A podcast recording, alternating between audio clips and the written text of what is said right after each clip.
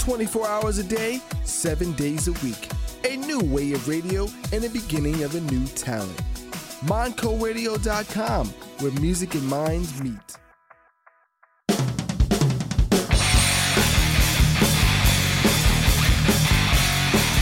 Completely damaged! Completely! Welcome everybody to Damage Radio. Here, here live on MontcoRadio.com where music and me. You already know me. I'm RC alongside Matt, the ultimate Kiss fan porter. We got Braden in the house from Wissahickon High School. And guys, we are not alone. We have from KH Promotions and Turnbuckle Collectibles located in Quakertown's Farmers Market. Barn 2, right, Kenn? Yes, sir. Yep, Barn 2. We got Kenn Hoover in the house, an owner of Battlefield Pro Wrestling. You might know him from WWE um, as Manu, the one and only Afa Jr. Guys, welcome to Damage Radio, man. Thank you. Oh, thanks for having me. Love to have you guys here. Uh, how was the ride? How was the ride down? Uh, there's a little traffic on the way down, but uh, we made it just in time. Probably a little completely damaged.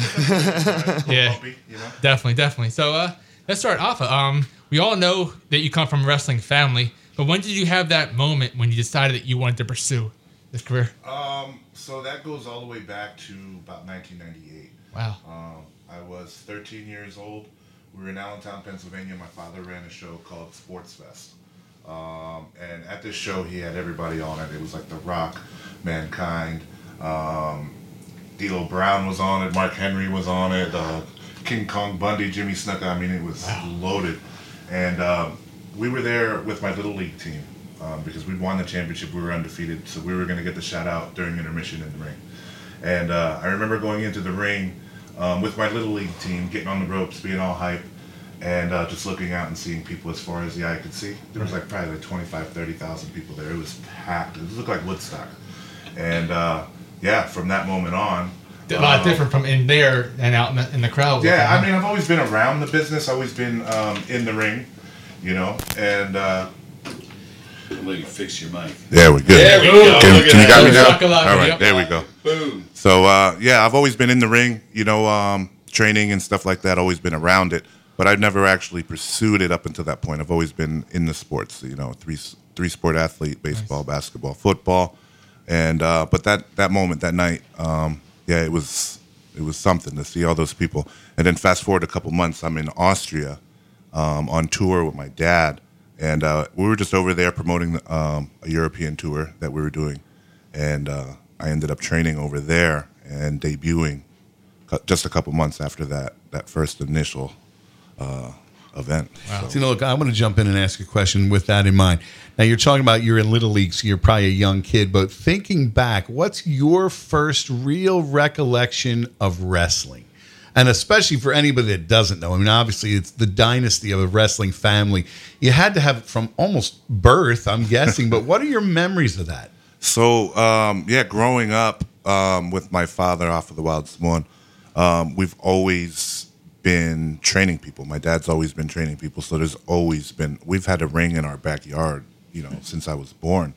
So um, I mean, my earliest recollection is area, just right? at home. Like we've had a ring in our backyard. Yeah. Can't beat that. you know, and, and and guys like Virgil and you know uh, a lot of guys that would come through, like the Strongbows and stuff like that. They'd always be in the backyard, um, training and stuff like that. So it was that was very early in my life, you know. And then fast forward, it was just like it was always like that. It was always always somebody in there versus like it would be Gangrel and Luna Vachon be living in the basement, or, you know. I think that's fascinating because, look, I'm I'm probably older than anybody here, but I mean, that was when we were growing up.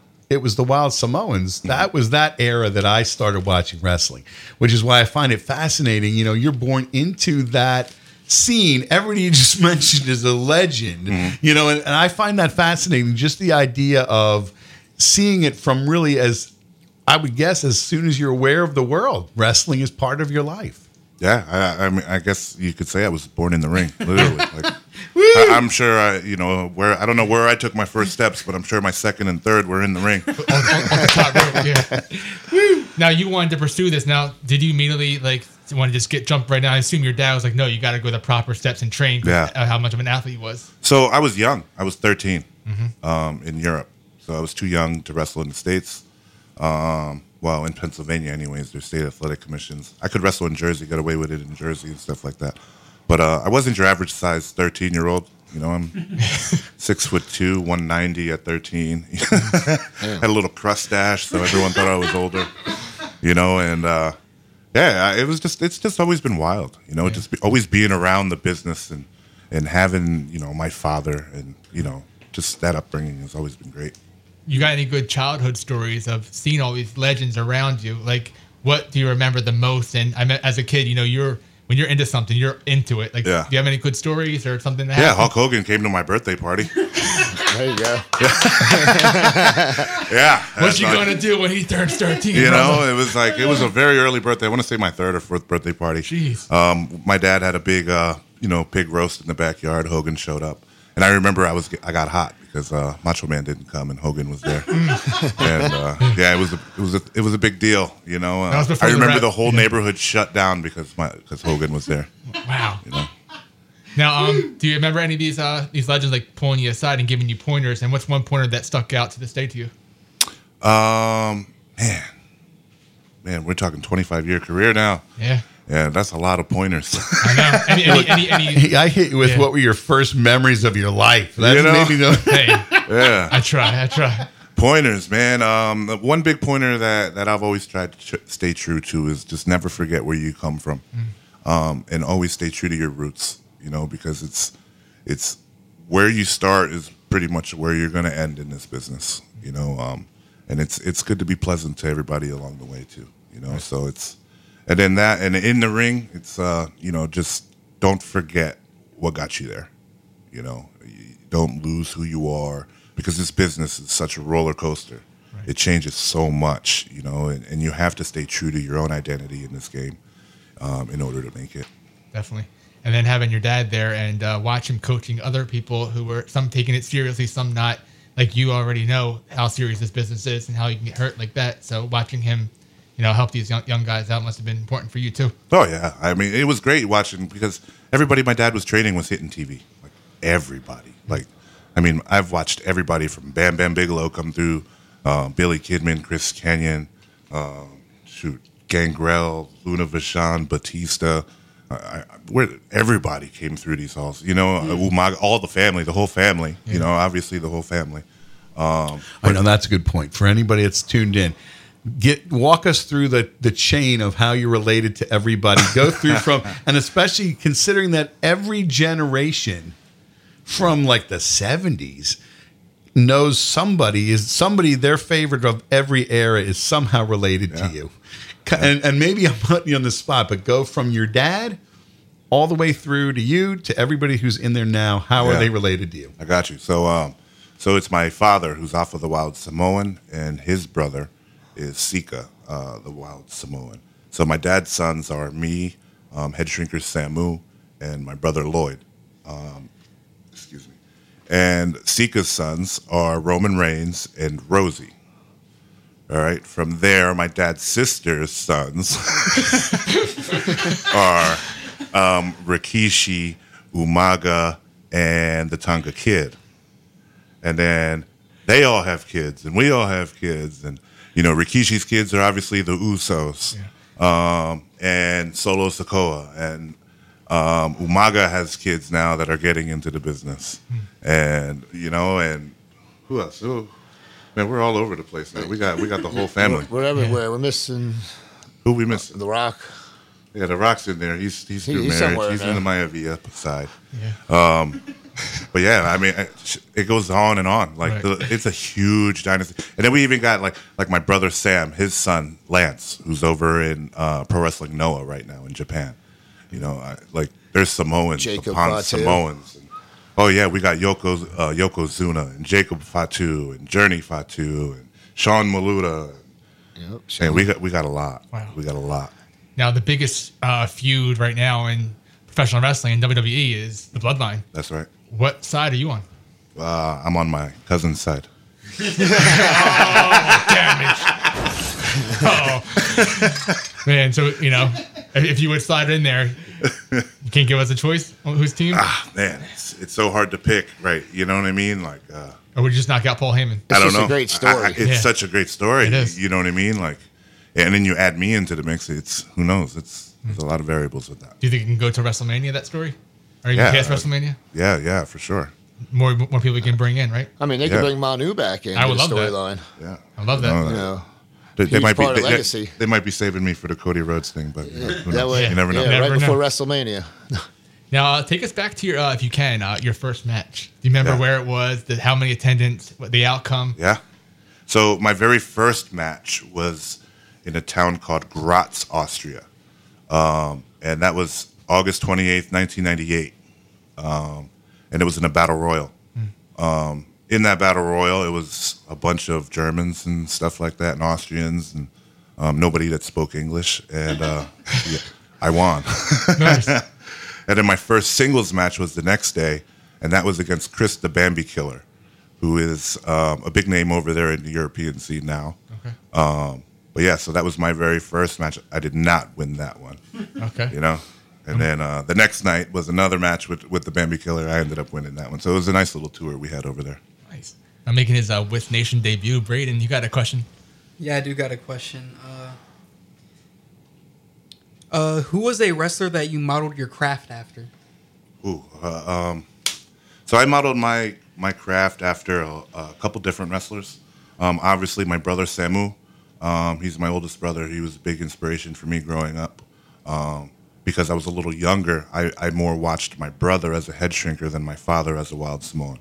So my brother was a big inspiration to me. Um, also, D'Lo Brown.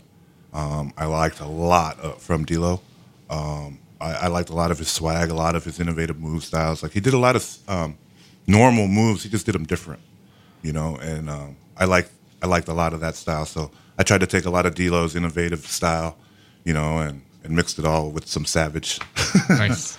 And speaking of D'Lo, we got him coming out to a seminar for the school too. yeah, that's right. Yeah. D'Lo Brown's a good uh, good friend of mine. I've traveled the world with him. You know, fast forward to the WWE days, I was wrestling D'Lo all around the world. So it was like to, to be wrestling one of my heroes, you know, one of the people that I looked up to in the game and studied. Um, and wrestling him at the biggest level was was a blessing. That's awesome. Mm. You know, Kenn, speaking got of the nation big- too, you know, I got them coming in to Legends of Hamburg September 16th and September 17th. They'll be at my store at Quakertown that we talk about a mm-hmm. lot. You'll get to meet D'Lo Brown, Kama Mustafa, Farouk, and Mark Henry. And I heard them four have never really been together for a photo op, and we're gonna have them in ring doing a photo op, throwing up the fist, and we got a Nation of Domination shirts for them to wear, so they'll all be matching that day. It's gonna be a fun time. Now, look, we almost can't state enough. If you're within the sound of my voice, Quakertown Farmers Market is about a half hour, 45 minutes from here. It's an awesome place to go. Tell people exactly. It's in the back barn, right? Yes, we're going to be behind the main building where they have the uh, flea market, and we're in barn two. And we're actually going to be opening up the uh, snack bar back there too, so you'll be able to come back there and get your hot dogs and burgers instead of go inside. So you can come out and see us when we have a signing. Like Brian Kendrick will be there this weekend. You can come by and get yourself a burger Now, and look, some dogs. everybody out there, think about what we're saying. Quakertown, these legends are coming into Kenn's store in the Q Mart. I can't even tell you how cool that is. So, if you're listening, and I know you are because I can see you through the internet, you got to be there, right? Right. Yeah, and don't miss out too. We, we also got uh, Kendrick this weekend, and uh, when D'Lo Brown comes in on September 17, they're going to be doing a seminar for BPW. And if you're within uh, earshot, you could hear us. It's not that far of a ride. I mean, we're we're very close to Philadelphia, very close to Lancaster. If you're close by and you want to learn from two pros, this is your opportunity. Just uh, check out Afa on Facebook or Instagram, and he can hook you up. And Kenn, you're learning a lot as well right now. I heard you ref the match. talk, talk Oh, about that. oh, we put Kenn on the spot. Oh, I man. love Put him on the spot. Yeah, we did. Talk- talk Um, about that experience. I, I have learned a lot. I've spent uh, the, a little over a year with uh, BPW while he's been doing the training with there, and he's been gracious to let me come in and I watch and I learn a few things. And I, I just got really lucky to be in the right place at the right time. I actually got to ref his match that night too, so that was even cooler. I mean, who gets to say their first time refing? They're refing two uh, former WWE superstars. That's awesome. I was also in there with uh, Salsa and Sia, right? Yep, that's right. And you're going to these conventions and uh, you know bringing people in, and also networking too to make more relationships and all that. So talk about the uh, difference between being a fan and also being a businessman too. Um, well, it's a lot different being on the other side of the table. I can tell you that much. Uh, a lot of responsibility goes into it from my point of view. I mean, I like to take care of everyone I bring in. You know, we take them out to eat. We like to get them good rooms to be in. You know, keep them up with good conversation, keep them busy. Um, it's it's a lot of work, but there's a lot of reward. I mean, I get to hear stories that the average fan don't get to hear. True. I can't tell you none of them on here because I promised I'd keep secrets, and this is how I keep my good relationships because I keep my word. Right. That's one of the best things about this business. You keep your word, and it get it, it gets around real quick. And people want to work with people that are going to do what they say they're going to do. They don't want someone to say they're going to do something and then not produce. And I know the, the professional wrestlers give that eye to people before someone goes up and get tries to get an interview with someone to make sure he's good. Because there's a lot of uh, sketchy media out there that would, will put you down and, and Oh, ma- yeah. make fun of something. And that's Uh, why I've learned. I won't even let the time, uh, like say, uh, Brian Kendrick. I, I wouldn't allow him to do an interview unless the, unless it was okay with him, and that would be a conversation me and him would have away from you, trying to get the interview, basically. So I, and also stuff like that. Uh, that that goes directly to the talent, so I let them handle that. Even if we're in a meet and greet time, I let them take care of that because that's their business. That's them getting over, and they're always gracious and put me over at the same time. So Right. And Afa, you got to respect your legacy, and they got to respect your legacy, and you got to protect yourself as well. So you don't know who you're going to get interviewed by, and you got to make sure. Oh sure. yeah, for sure. Um, you know, you, you run into a lot of uh, shady individuals in the business. You know, so to run into someone like Kenn, who uh, who's genuine and uh, you know old school and uh, keeps his word, is, is pretty rare these days. So you know, shout out to Kenn. thank you. Uh, Braden, you got another question? Uh, yes, I do. Uh, what was some of the wrestlers you used to look up? That oh, my bad. Uh, what was some of the wrestlers you used to look up to as a kid? Some of the wrestlers that I looked up to as a kid, man, I I, I like the Great Muta. Um, I was a big Muta fan. Uh, I, I, I still am a Muta fan. you know. Um, but yeah, um, it's hard for me to look outside of my family because I was always rooting my family on. So it, you know, it was. I grew up in the Attitude Era, you know, so it was hard to look past the Rock. Hard to, you know, Rikishi's on top, and even before that, it was the Head Shrinkers. Him falling off, Rikishi falling off that, that cage.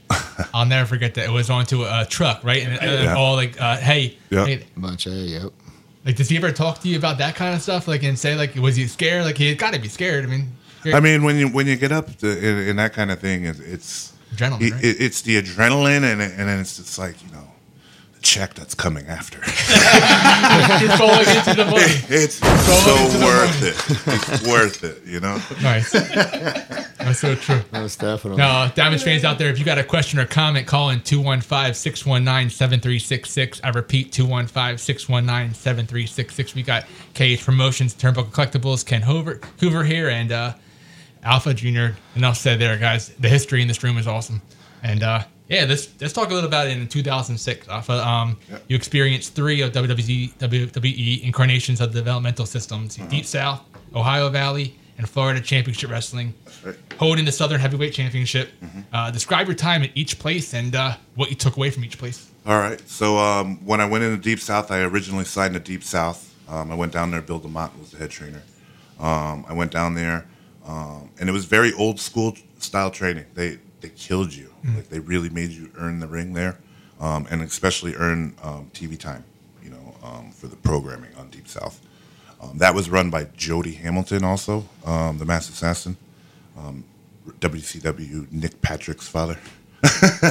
he, he- yeah, he claims you know he claims that he helped train Goldberg and was a big influence in his career and stuff like that. So that was down in Georgia. Um, that was great. I, I, I really I loved that you know because I was fresh out of college at the time. Um, so going down there and and it was a lot of the guys like Jack Swagger was brand new at the time before he was Jack Swagger. Um, Brodus Clay was there. Kofi Kingston was there. Um, MVP was still living in developmental at the time. Like uh, there was a lot of lot of good talent down there. Um, it was just it was just run differently. You know, it was very old school, and you had to earn your keep there. Um, and I was fortunate enough to jump in, and I was on TV in a matter of two weeks or so um, because I had the experience. I was already wrestling nine years Right. um, before I got to the Deep South scene, so um, I kind of flew right through training. You know, and uh, I earned my way right onto the shows. And, um, fast forward, they ended up shutting down Deep South. Um, they came in with all the trucks and everything and told us that we can't go down, you know, that we can't come back. Um, but prior to that, we were the last main event. It was me and Sonny Siaki as the Samoan Fight Club versus uh, Kurt Hawkins and Matt Cardona. Um, yeah, Hawkins and Ryder. Is that right? the Major Wow. Brothers. They were the Major Brothers back then. Um, so then um, it was a big mystery, like what, what's going to happen in, in developmental. They shut it down. you have uh, you know 50, 60 guys and girls um, who are getting paid to sit at home now. Um, so they split up the roster. Half of them went to OVW, um, and a lot of us had a choice if we wanted to go to OVW or if we wanted to go start over in Florida. Um, as fast as I hit the TV scene in Deep South, I was pretty confident I could do it again in Florida, so I chose Florida. Um, amongst the move to Florida, though, while they were getting all that set up, I ended up touching a little bit of OVW. I was there for a little bit. I was tagging with my cousin Rosie at the time um, as the Sons of Samoa.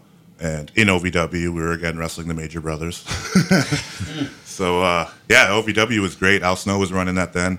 Um, still is, you know, and uh, yeah, OVW was cool. But I wasn't really there that long to, you know, to, I didn't train there that long. Like, I was really only there for a bunch of shows um, in between the transition to, to FCW. Um, once FCW opened up, they had nothing. We were training in uh, batting cages, like basically anywhere that they could find a, to put up a ring, like ASAP, so that we could get right to work. You know, so we were training in batting cages, and, and then we were training in the Publix warehouse with all the with all the grocery cans, and it was crazy. It was really wild. Like no air conditioning in the middle of Tampa, Florida. Like oh, it was miserable, miserable. But then finally, they got the FCW, uh, you know, uh, arena set up, and and what was known as the FCW arena. It's no longer, but um, yeah, that was wild, man. We were on FCW TV taping number one that had Ric hmm. Flair and John Cena there, and you know they built that thing on our backs. We were wrestling every Tuesday night at a bar called Bourbon Street, in New Port Richey. it was very independent. Like to think that you're in the WWE and Yeah. you're going down there and you're working indie shows. Wow. But I mean, that's it's humble beginnings because look where they are now. There's no more developmental now. It's NXT. NXT hits the road. You know what it is. Right. You know, so it was was right before the NXT brand rebrand, and you know, it's it all had its purpose. Right. And all had names before they were big names like uh, like Prototype and uh, everyone else you could think of, like you know, Ohio, uh, Shelton Benjamin and Brock Lesnar, but they, they were teaming, and now they're Oh, yeah. all different names. We were there with everybody. I mean, the Bella Twins were brand new. Like they're they're Hall of Famers now. Like they were they didn't know anything about wrestling when I was there. You know, uh, my tryout class we had um, Tyson Kidd and Natalie Neidhart. They were in my tryout class, so that we were the three that got signed out of that class. Like we were there with a lot of talent. You know, a lot of talent. And was Tyson Kidd the one that, that took took took your belt when you were Southern? Tyson Kidd, yeah, Yeah, yeah. champion. He uh, so me and Tyson, we we gelled like no, I've never gelled with anybody else in the business. Um, our, our natural chemistry. He was the last graduate of the dungeon, um, you know, the Hart family dungeon, and I was, you know, pride and joy of the Wild Samoan Training Center, and it was just magic every time we touched. We didn't didn't have to talk much. We could read body language. We could read eye contact. Like didn't have to talk much. Didn't have to call much, and it was always magic every time we touched that ring. So uh, yeah, I ended up losing the belt to him in a ladder match. It was his first ever ladder match. We lied a little bit. I've done a few in the Indies before that, but he's never done it. Um, but it's just because of our chemistry and everything like that. When they asked us about it, we're like, yeah, yeah, yeah, we've done millions of them. You know, and, uh, Apologize later. yeah, exactly. You know, And it all depends. We learned from the late great uh, Razor Ramon, Scott Hall. It all depends on how the ladder goes. Because uh, Scott Hall and um, Shawn Michaels had tons of ladder matches, but the only one rem- people remember is the one that they saw on pay per view. Mm-hmm. Yeah. And they said that we had plenty, we had better ones. Yeah. You know, off off TV because it all depends on how that ladder goes. So Yeah, for sure. And and that ladder match happens to be probably one of the, maybe top three, top three in my whole career. You know, it's the ladder match that everyone talks about as far as my career goes.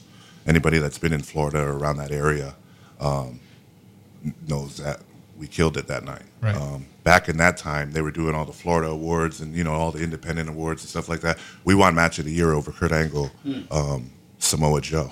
wow. so yeah, it was it was a really really good match. Like we we went in on that one. Now we'll talk about your football career and that injury, but professional wrestling career injuries. Talk about you know some of the um, high spots that you did and uh, some injuries that came from it. Yeah. Um, so early on in my career, I, I cracked my sternum um, during a match on live TV. Um, s- yeah, we were. Uh, I was wrestling um, a guy by the name of Sugar. He ended up. He do. He does this uh, like big boss man slide through Mark Henry style, where he, he goes all the way to the floor.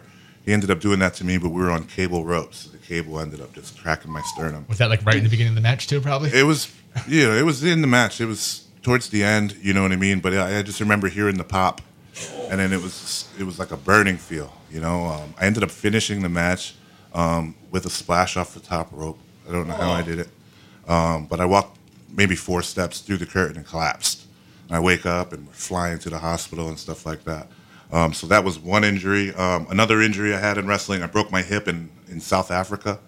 Um, I did a moonsault off the top rope to the floor. Um, nobody caught me. nobody caught me. Uh, That's how you find out who your friends are. yeah, yeah, right. damn. Come on now. so uh, South Africa, I, I, the country broke broke my, my hip, I guess. and uh, How was yeah. your first aid over there? Uh, we didn't know it was broken. So I thought I finished the match. This was early, all, like really early in the match. This was like two, three minutes into the match. Like we started hot, you know, kicking everybody's butt. You know, threw him out of the ring, went to the top rope, hit the big moonsault. Everybody falls down, and everybody got back up except for me. You know, and it was one of those. But it happened very early. And uh, again, this one I finished um, finished the match with a splash off the top rope. But I thought I pulled my groin. I didn't know it was broken. You know, uh, adrenaline kept me going.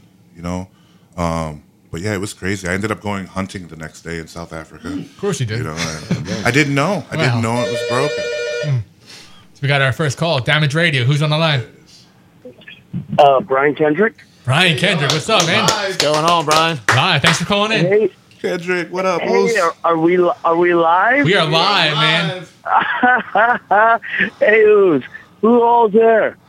are live, man. hey, who's who all's there? Right now, it's me and uh, me and Kenn. Right now, Hey, fellas. Hey, Kenn, how you doing? Good. How are you, brother?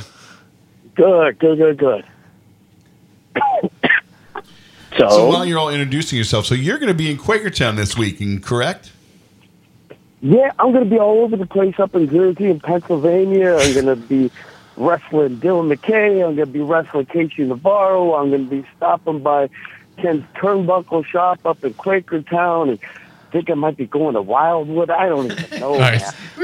Uh, I think what we're going to be doing is we're going to be hitting up uh, Turnbuckle Collectibles on Saturday morning, and then Saturday night we're going to be hitting up Wildwood, New Jersey for ISPW, I'll be on which that uh, Afa will be there too. So you guys will be blessed with multiple stars that day, and then the next day we'll be doing our trading seminar for BPW for Afa, and then you'll be wrestling Casey Navarro, a great young and up and comer. Wow. I'll tell you, I'm I'm stoked to work Casey too. He, uh, uh, I don't know, I like working with young kids that do cool stuff, man. Uh, it, it, it forces me to push myself, and uh, and uh, I don't know, it's interesting to see what's. Uh, I think you'll have a lot of fun with him, man. Him and Matt Cardona t- uh, stole the show the last two times they wrestled together on BPW. I mean, like, stole the Yeah, show, right. bro. So Brian, um, Nice. one one one memorial thing I remember about you is um, in WWE, you and Paul London, the chemistry you guys had as a tag team. What were some favorite highlights of tagging with him that, that you have? Oh boy, oh boy! And so, uh, as far as like actually in ring tagging, it'd be matches overseas. Um, ma- matches overseas. Uh, every event feels like it's a pay per view because it's they they are typically sold out. They're very excited. So anytime that Paul and I were were tagging overseas, it was the um, I guess like the the most like a rock star I ever felt. So that that would be the most special those, those times. Now, do you have any uh, radio friendly uh, road stories that you can share with us live on Damage Radio? Oh my goodness, uh, I don't. I, you know what I should do is I should have some ready to go, like stories that wouldn't incriminate anybody. I mean? That's- that's- but, hey, I learned something today. You know, be prepared. Be prepared. Yeah, every every last story. You know, uh, somebody somebody broke some sort of rule. You know what I mean? Definitely. Now let's go back to the uh, you know zero one and uh, ROH back in the day when you were Spanky. Uh, what are some highlights from, from that era that you remember with Samoa Joe, Punk, uh, American Dragon, Bryan Danielson, all those guys? Out, out in zero one, um, shoot. Uh, so, so what I remember most about that was just being uh, a young man doing a ridiculous gimmick. Uh, our promoter Hashimoto thought I looked like DiCaprio, so that it's the you know all the guys you look alike sort of thing, and uh, it was preposterous. I was a shy kid from small town Washington, wrestling in in uh, pink speedos because uh, a Japanese legend thought I looked like a, a movie star. Um, and, and I would wrestle sometimes, you know, six, seven matches, but be out there for a month. Um, so I just remember being with Carino and Sanjay Dutt and C.W. Anderson and Sylvester Terkay and Loki. And it was uh, uh, Keiji Sakota, a bunch of uh, just a, uh, a bunch of uh, dudes hanging out who were kind of broke but had enough money to have fun, and it was great. Nice. Now, looking back at your career, man, uh, what keeps you going? What, what keeps you getting in the ring? With, besides these young guys that are, you know are trying to take your spot, and uh, you know, do they help motivate you to be better still? Um, I guess what keeps me going is that I come to the realization that this is what I was meant to do. Um, you know, sometimes I fight that, uh, but you know, no, I, I got to settle into that. That this is this is what what God had intended for me, and that was to be a pro wrestler. Um, and if I'm meant to win matches, I'll win matches. But I'm I'm going to try my best and so what I do now is lean into classic stuff, stuff from 70, 80 years ago, footage that these kids would uh, suffer to sit through. I, I, I greedily gobble it up and take notes, and, and hopefully it can help uh, secure some victories in the future. Definitely. Now, do you have uh, one piece of advice for uh, some of these young guys coming into the business that um, you wish you would have known when, when you first started? Um, Yeah, come to the so, seminar mean, on Sunday. Yeah. come to the seminar. Come to the seminar. The, the, the, the truth is, and it goes it goes in line with that. Um, uh, you know, it's up to you to put in the work. Um, nobody owes you anything, and so you know, why did this person get this? Why did this person get that? Don't worry about anybody else other than yourself, and just put in the work. Um, don't allow yourself any excuses. Any any shortcomings I've had, they've all been my own fault. Uh, so take responsibility and put in the work. Uh, and if you want to get good, just come to the seminar. Well, There well you go. said. Well said. So, uh, if KC Navarro is here right now, man, what would you have to say to him um, coming up to your match this weekend? Yeah, I, you know, I, I, I the truth is this: I hope he brings his best because I want to find out how good I am. I, I want him. I want him to bring his absolute best. And I want to see if I can go, and I want to see if my better is better than his. Nice. So, Ken, uh, Just c- pure c- give- competition. give us the rundown again this weekend of everything going on. Uh, yes, we'll be at uh, Turnbuckle Collectibles in Quakertown Saturday, uh, 1 to 3. And then we'll be up in Wildwood, New Jersey at ISPW with Afa Jr. He'll be there too. Come check us both out. And then uh, Sunday um, afternoon, we will be doing the seminar at BPW in Brodheadsville. And then we will be he'll be wrestling later that night in the main event against KC Navarro. It's it's going to steal the show whether you know it or not. Don't let Mr. Brian sell himself short. He's a phenomenal wrestler, and he, and I think he is a world heavyweight champion in a, in a couple promotions. I think that uh, I was it Yeah, Battlefield yeah, yes, yes, yes, I am. Yes, Battleground I am. Championship Wrestling. Yeah, Mm-hmm. BC BCW champion. Mm Mhm. So, Brian, thanks so much for calling in, man. And hopefully, I'll meet you this Saturday. We get a little bit more um, of an interview out of you, man. And we just appreciate your time. That's all. Thank you guys for having me. I look forward to seeing you all this weekend. Catch you later, Brian. Take care. Fantastic. So I don't know how That's true. exciting. Very exciting. Um, but I don't know how true this information is. But I'm seeing all over internet Apparently about Terry, Terry, Funk passed, away. Passed yeah. away. Just It's literally just too. coming across the. It's just coming across the news. And Sad news. Yep. We had a good time when we met Terry Funk at uh, the Legends of the Ring convention a million years ago. And that was even back. And the funny thing was, he couldn't remember the matches, and he was looking at Hat Guy's shirt for Original the Hat dates. Guy. And he, the original Hat Guy. He's like- He says, "I remember that. And turn around. Let me see your shirt." and we interviewed him the day before he was getting inducted into the Hall of Fame. So he said his whole speech to us on Damaged. Yeah. And then he said, "Brother, if you put this out before Sunday, Oh, I'm going to find you." I was like, "Mr. Funk, I Don't know you will find me." Don't put this out before I say the same thing on Sunday, Yeah. or I want to find out and get you. Yeah. That is tremendous. But yeah, what a career, man! Like, Oh, like you know, Hmm. Afa. Do you have any memories of Terry in his career? Uh, man, just just him being Terry. Yeah. You know, it was just he was that guy to watch. You know, um, he was always one never to mess with. He had that reputation, and his reputation was was who he was, you know. And, and it's just an absolute legend, you know. And especially being, you know, even his his other stuff like Chainsaw Charlie and stuff. Yeah. you know what I mean? Like even that stuff was great. Yeah. You know, uh, man, it's we just lost. We definitely just lost a good one. We definitely Lost a legend, man. Can any, any any thoughts on that? I, I'm I'm just shocked to, to hear Yeah, I right know. now. I, I ain't got nothing for it. I I, I, I remember his Chainsaw Charlie too, and uh, the the New Age Outlaws putting him in the dumpster, Oh, and yeah. push him off the stage. That's what just pops in my head real quick, and it just, damn. Maybe his, his matches over in Japan or match with Mick Foley. Yeah, Like, it was Foley. That's yeah. that's where I saw it. Yep. It was- Him and Foley was one of the. How about you, Matt? you know, there's such a wealth of good matches that you think about the ECW run, Wow. you know, stuff like that. I mean, anybody, it's obviously if they're listening to us, I think we're all just going to go home and watch uh, Cactus Jack matches versus, you know, Chainsaw Charlie versus, I mean, there's so many that come to my mind. But that, but to me, Terry Funk was that day we met him. Yeah. And he was couldn't have been nicer, but that was the thing. Gave us his almost like you could tell he had worked out his Hall of Fame speech. Yeah. And he was happy to tell us but then realized he was going to do it live for the WWE, you know, E the next day. Don't share this yet, guys. Yeah. And I remember that just being really a highlight of everything we've done with completely damaged. And that was our first time That was going kind of our out. first big, you know. Yeah, back. What, sometimes it's cool to know a little something that's going to happen tomorrow. Well, you know, the fact that he gave us so much time, like there's a legend that really didn't need to spend so much time with us, and he did, and and that was back when. I mean, that's a while ago, even 14 completely years ago, damaged. yeah. So it's like when you really think about it. But the yeah, uh, yeah. 'cause, yeah, so was he nervous?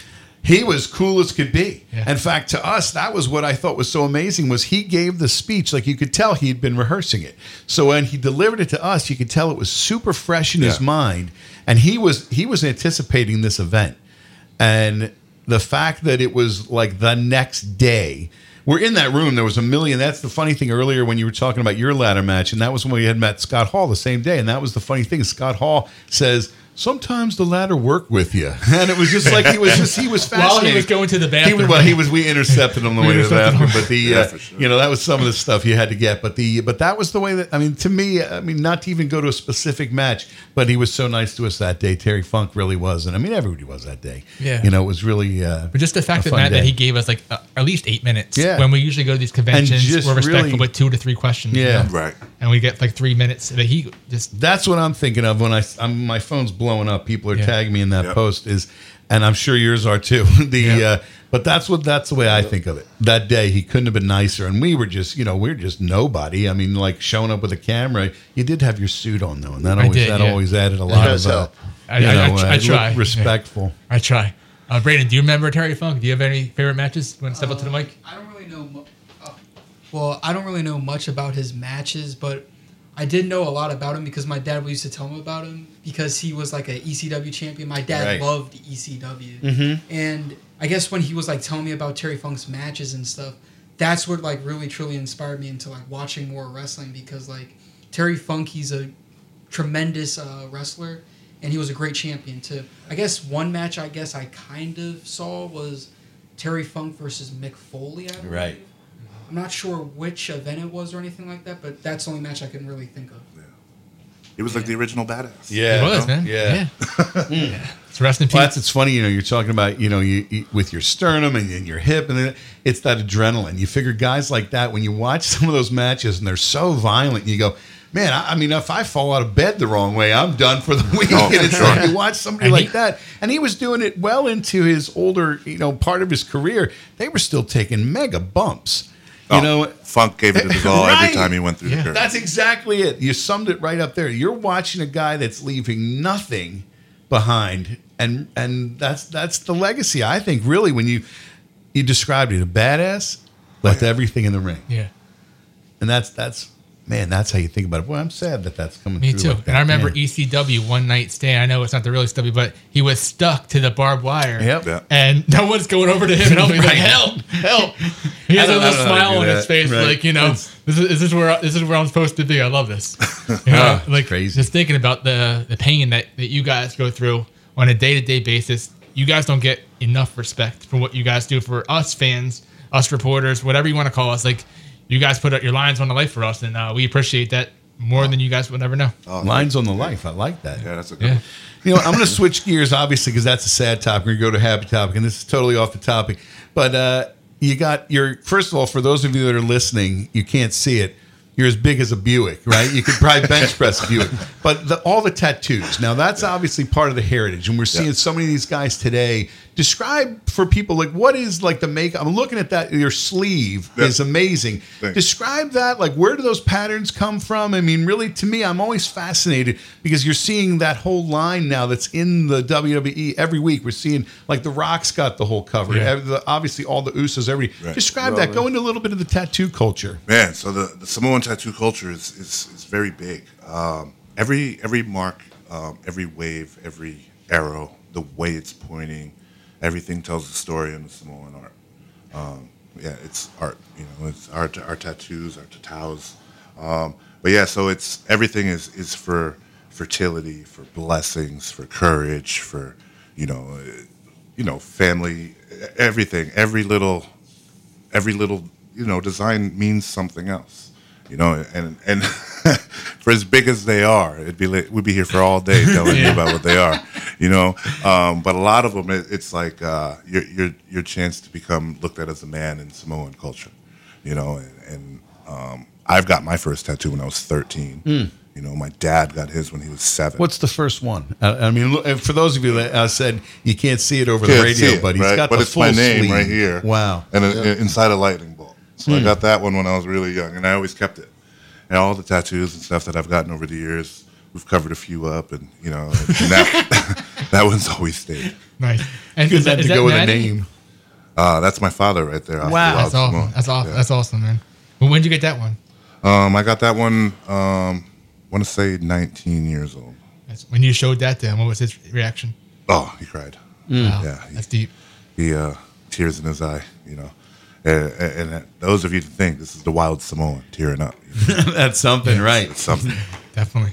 Now, I just find that fascinating. I'm glad we could kind of go down that that route of kind of describing because obviously people on the radio they can't see it. We're just describing, but it really is such an intricate design. I kind of keep looking over, and it, it just keeps revealing things. Like the, Oh, yeah. like you said, the fact that everything that's as you said that every point, which way it goes, that it means something. I find that just fascinating. I don't have one tattoo, and I never will because I'm a baby. But the uh, you know it really it's it's great work, Thank you. and it really is just amazing. Yeah, I, I wear it with pride. Hmm. You know, everybody. Um, nowadays, you see a lot of people with with the Polynesian ink, um, but like you'll see me walk around and you know it's authentic. Right? Absolutely. of course, man. Then you, you so let's go back. Um, so you eventually get the call up to WWE to form a unit with Cody and Randy, known as the Legacy. Yep. Um, looking back, were you happy how they utilized you, and how would you have viewed yourself differently if you had creative control coming in? Um, I was happy to be there. Of course, shit, yeah. I, I was young. You know, I was I was young. Um, so just the opportunity to be out there, um, and and I was out there with some wolves too. You know, don't don't get it don't get it wrong. Like these guys nowadays, like I was up there. Uh, I mean, Shawn Michaels, Undertaker, Kane, JBL, Chris Jericho, John Cena, Batista, uh, all active roster. Triple H, you know, like active in their prime. You know, so it was hard for these new guys at that time to, to break through to the roster. So it's like once you get through, it was just like, oh man, now what? all eyes on us, right? You got all the old grizzled vets who don't want to give up their spot, and then you got you know um, Manu and, and Cody Rhodes coming up, and we're on a lot of segments throughout the TV. Like our whole run, like my whole run in, in the WWE, we were on several segments throughout TV. It wasn't just one a night. Yeah. You know, it wasn't just one match. It was one match and three promos, or it was four promos and a backstage beatdown and a match. You know, it was Yeah. like we had multiple segments in our entire run. So that was really cool. Um, was I happy with the Manu character, the Manu run? Um, I was happy for the opportunity. Um, but yeah, I would have done it differently. You know, I would have done it differently. I would have let me be me. You know, um, they didn't want me to be so aggressive because I was there at the time. Even Umaga was on contract. You know, so it was just like I had to walk that fine line to be different than Umaga, but be similar to my father and talk and wear boots. And it was just a hard, hard transition. You You know, feel a lot of pressure. the tr- the pressure, no. Um, I feel like the pressure to succeed was there more so than me feeling pressure in the ring. You know, um, my pressure to to get up there and become champion and all this stuff like that was always personal pressure, but like in the ring was that's my comfort zone. Right. You know, And you put me in the ring with anybody at any time on any day of the week, and and I'll hit a home run, and that's always been my mentality with that. And the home run was you versus Kofi. Like that match was so smooth, in my opinion, and how it, you. and how it ended. Like, did, did you feel confident after that match going in the back? Yeah. Um. See, to me, it was my my match with Batista was pretty much my breakout match. Ko- Kofi was kind of my cheat code because we had um all the training together. So all through FCW and stuff like that, I've wrestled Kofi 100, 150 Yeah, times exactly, before I wrestled yeah. him on Raw. You know, but like the Batista singles match, um, that one was special to me just because he was trained by my father. I helped train him, and it's my debut singles match on Raw in Atlanta. You know, right right next to you know Deep South, and it was just it was storybook stuff. Um, but yeah, that one um, he sold he sold really well for me. You know, he put me over big. Um, it was the Raw right before Survivor Series. I feel like any other Raw, I would have won that match. Yeah. But because it was the Raw before Survivor Series, Yeah. you know, So, amidst the pandemic, um, you opened up Battlefield Pro Wrestling Center. Yep. Um, talk about the state of the art performance center. How we see a lot of performance centers now. How important was it for you to have a performance center? And uh, tell us about the school and the shows that you run. oh yeah. So I told um, him a little bit about it already. Yeah, yeah. so. So it is. Yeah, it's a full state of the art. So I wanted to build um, a wrestling training utopia. You know, based off of all my experiences and all my training throughout my travels and career. Um, I was raised in the wild Samoan training system, so that was very old school and humble. You know, um, and all we need is a ring kind of mentality. And then I went on and I got trained by Dr. Tom Prichard and Bill DeMott and all the guys in the WWE systems. And I seen um, the attention that's that's needed for the upgrade. You know, uh, training in a barn will only get you so far. Yeah. you know, Yep. and, and like in the wrestling business, it's always been them Rocky Balboa kind of dingy, dark, dusty kind of. you know, like that's always been like, where did you train? Oh, it was a piece of crap hole in the wall Yeah. gym. Yeah. You know, um, Ceilings falling down. yeah. So when I was training in the WWE and stuff like that, I was just like, man, this is awesome. I was like, other people need to experience this, you know. So that was my whole mentality was to get um, WWE quality training um, up here in the Northeast. Um, I'm very proud. We have um, two rings. We run shows every two weeks. Um, it's state of the art. Like I mean, it's the size of a Walmart, or like it's the whole strip mall. Like it's not just a store. It's the whole strip mall. You got a sauna there. There's a We have everything that you need. Gym. It's a 24 hour gym. We have saunas in there. We have tanning beds in there. We have an event center in there that fits up to 750 people. Um, I have my dojo in the back, which fits up to 300 people. Um, we're running joint shows. Um, I have the Futures brand, which is my students. We run our own student shows, kind of like NXT. So we have our own developmental system pushing out to the pay per view, which is you know main roster stuff.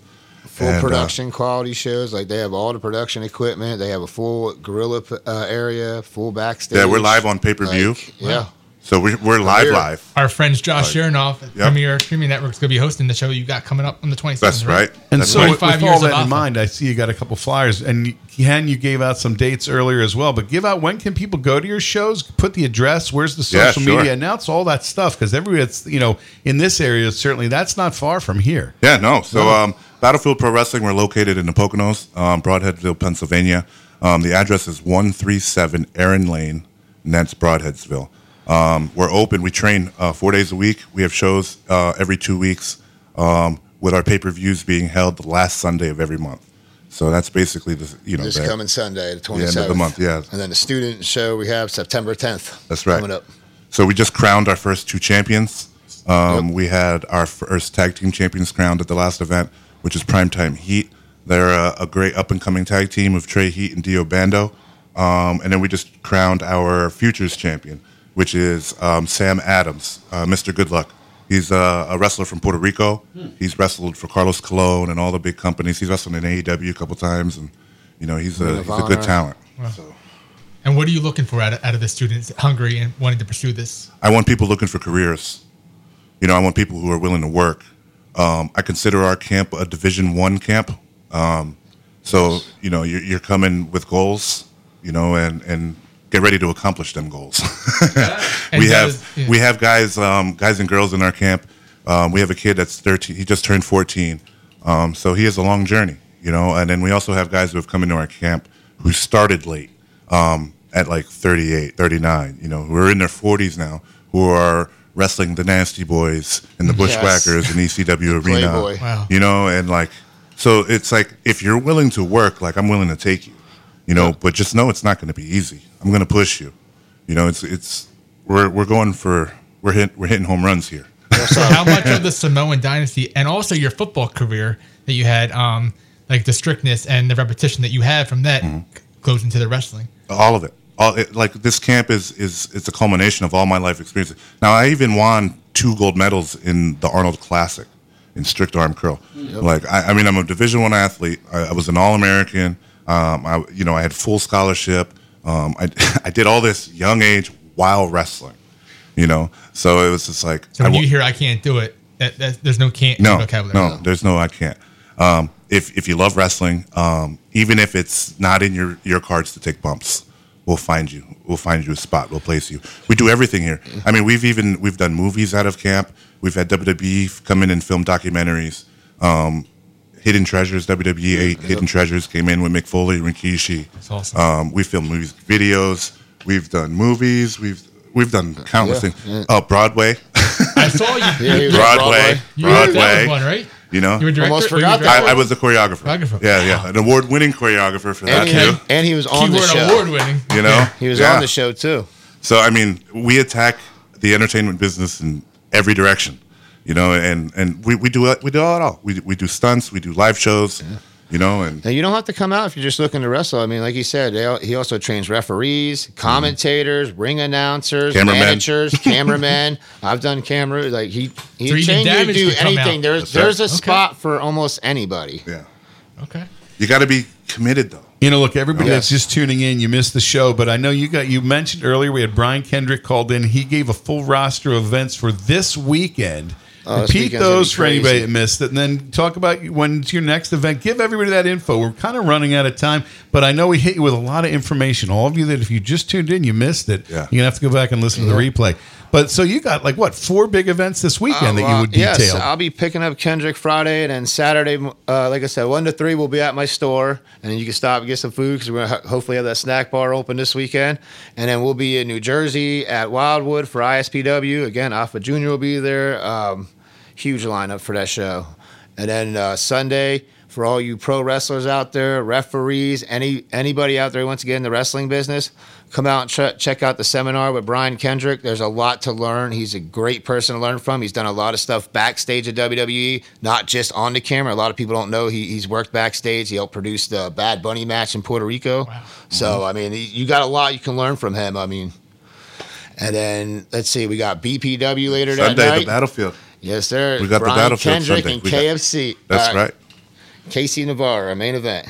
I And we also have are we also have Jordan too. Oliver versus uh, Sean Maluta. So Wow, that should be be a a one. banger. Right. You know, Now, that- all matches to you are, are your favorite ones because you like those. But do you have any one that you're looking forward to seeing the most? Um, to me personally, I want to see Oliver Maluta. Okay. I, I like I expect great things from um, Kendrick and KC. I know they're yeah. going to hit a home run. Don't forget the Dark STG will be there again. Oh, It's, uh, and, and the Dark Slade. STG That's versus, versus be- Spencer Slade too. That that has a lot of buildup. So that those are two heavyweight guys going at it. Can they only get tickets at the door? Can they get them online? You can get them online Online, too. yep. Okay. Um, you can check us out on Instagram. We are Battlefield. Okay. Um, all the links and everything like that is is posted on our Instagram. Also on Facebook um, and YouTube at uh, Battlefield Pro Wrestling. Um, you could find out all our information there. You could also check me out on Facebook, Instagram, Twitter at Samoan Storm. Um, find the blue check mark. Twitter took mine, but everybody else left it alone. Twitter wants you to pay for it. yep. Same thing for us. You can check us out on all social medias at KH Promotions. Uh, we're also going to have the Nation of Domination at the store September uh, seventeenth. I want to repeat that. That's a that's a big deal. We're going to have three of the four members there. Take advantage of that, guys. Uh, Legends of Hamburg. Uh, I want to put that over one more time. I mean, it, it's an in-ring photo op with four of the Nation members throwing up the fist. You're basically the Rock with the Intercontinental title strap on your arm, standing in the That's middle cool. with them. You know what I mean? Yeah. How I much smell it. cooler can I you get? it. Yep. Most of the time, you get a, you get a, a photo in front of a backdrop or at the table. You don't get the opportunity to get in the ring. The This guy is- To be an honorary member of the nation for You're- one night only. You're an Look honorary Yeah. member. Hey, you're an honorary member of the Samoan dynasty. You get to be the Rock that day. That's the fifth member. That's With- the one missing from the photo. no, with dead no one center. in the back eating Fritos. So you got you got get a clear Hey, picture. We will have the Intercontinental title on hand for the picture house, and we'll even have a cardboard cut out for the Rock. Who whoever wants to take a photo of him too. Boom. He'll be that smart one who says, "Hey, I saw the Rock in your photo when you're promoting this." Yeah, yeah, I got him here. He's right there in the corner. You see him, damaged. looking good. Alright, I got another question. Um, what was your favorite storyline that you were a part of? uh, my favorite storyline that I've been a part of. Um, what do we count? Whole career, you know. Uh, WWE only whole WWE career. whole Like, career, that's a like- That's that's a wide long open. span. Let's that's go a put you on the wide spot. open Just for you, wide open. Oh man, storyline. Ah. All right, so I'm gonna go back into the Indies. This is back in the WXW days before I ever made it to um, WWE. Um, I was feuding at the time with Loki, Homicide, Wow. Dan Maff, and um, Steve Mack as the Hit Squad. So that was who the Dynasty was. We weren't known as the Dynasty back then. We were known as the Samoan Gangsta Party back then. Um, but yeah, we were feuding with them. It was me, and my brothers, um, Samu and LA Smooth, and even my cousin Reno was the, uh, the Black Sounds Pearl. like fun. He, he was part of the storyline too. So um, it was basically New York um, versus the Samoans, and um, we were beating the crap out of each other. I- What felt like for years, all up and down the East Coast. Um, but finally, one night, um, there was a big, big smiles in the ring. Everybody's fighting everybody. Next thing you know, we're live on TV. So up on top of all the TVs and everything, all the screens inside the arena, it pops up to the ring truck out back, and then there's me, hanging, hanging. They hung me from the ring truck. And this is live on TV. Oh. Talk about, you know, this was a different era back then. Yeah. But but they hung me in front of my father and everything like that. I lost grip of my hands, you know, because there's a way to hold on to it, so you're pretty safe. But I lost it, and then uh, the, one of the guys noticed. It was like Dan Maff noticed it. He comes up and grabs my feet so that I could continue on. But it was just like that's when wrestling gets real. Yeah. good for the business. You know, it was real good for the business. But but Dude, yeah, that's your intro to your documentary, that man. payoff match for the for business. me versus Loki, that singles match after that one, we beat the crap out of each other. So it was just like that that storyline right there. That that one stands out to me. You guys got a lot of things in your history. Wasn't WXW where they made the movie The Wrestler? Yeah, yeah. Mickey Rourke, right? We actually So trained, you um, trained Mickey. Mickey. Rourke for that movie. Um, WXW was a There's a feature tidbit company in that. In How that. was he? Was he cool? I was signed at the WWE at the time, so I kind of missed that. My dad did all that training, and you know that was done at his camp. So that, yeah, from what I'm hearing, Mickey was a great guy. Um, he still stays in contact with my father to this day. cool. So uh, one day we'll cross paths. Nice. Well, Damage fans, thank you so much for listening. Ken, Afa, thank you so much for coming out. You guys are having us. welcome here whenever you want. Thank you for And, having um, me. Yeah, and I'll be back. definitely be back. Yeah, I'll be and, back. and remember, guys, don't keep it nice and neat. Keep it completely damaged on MontcoRadio.com where music and minds meet.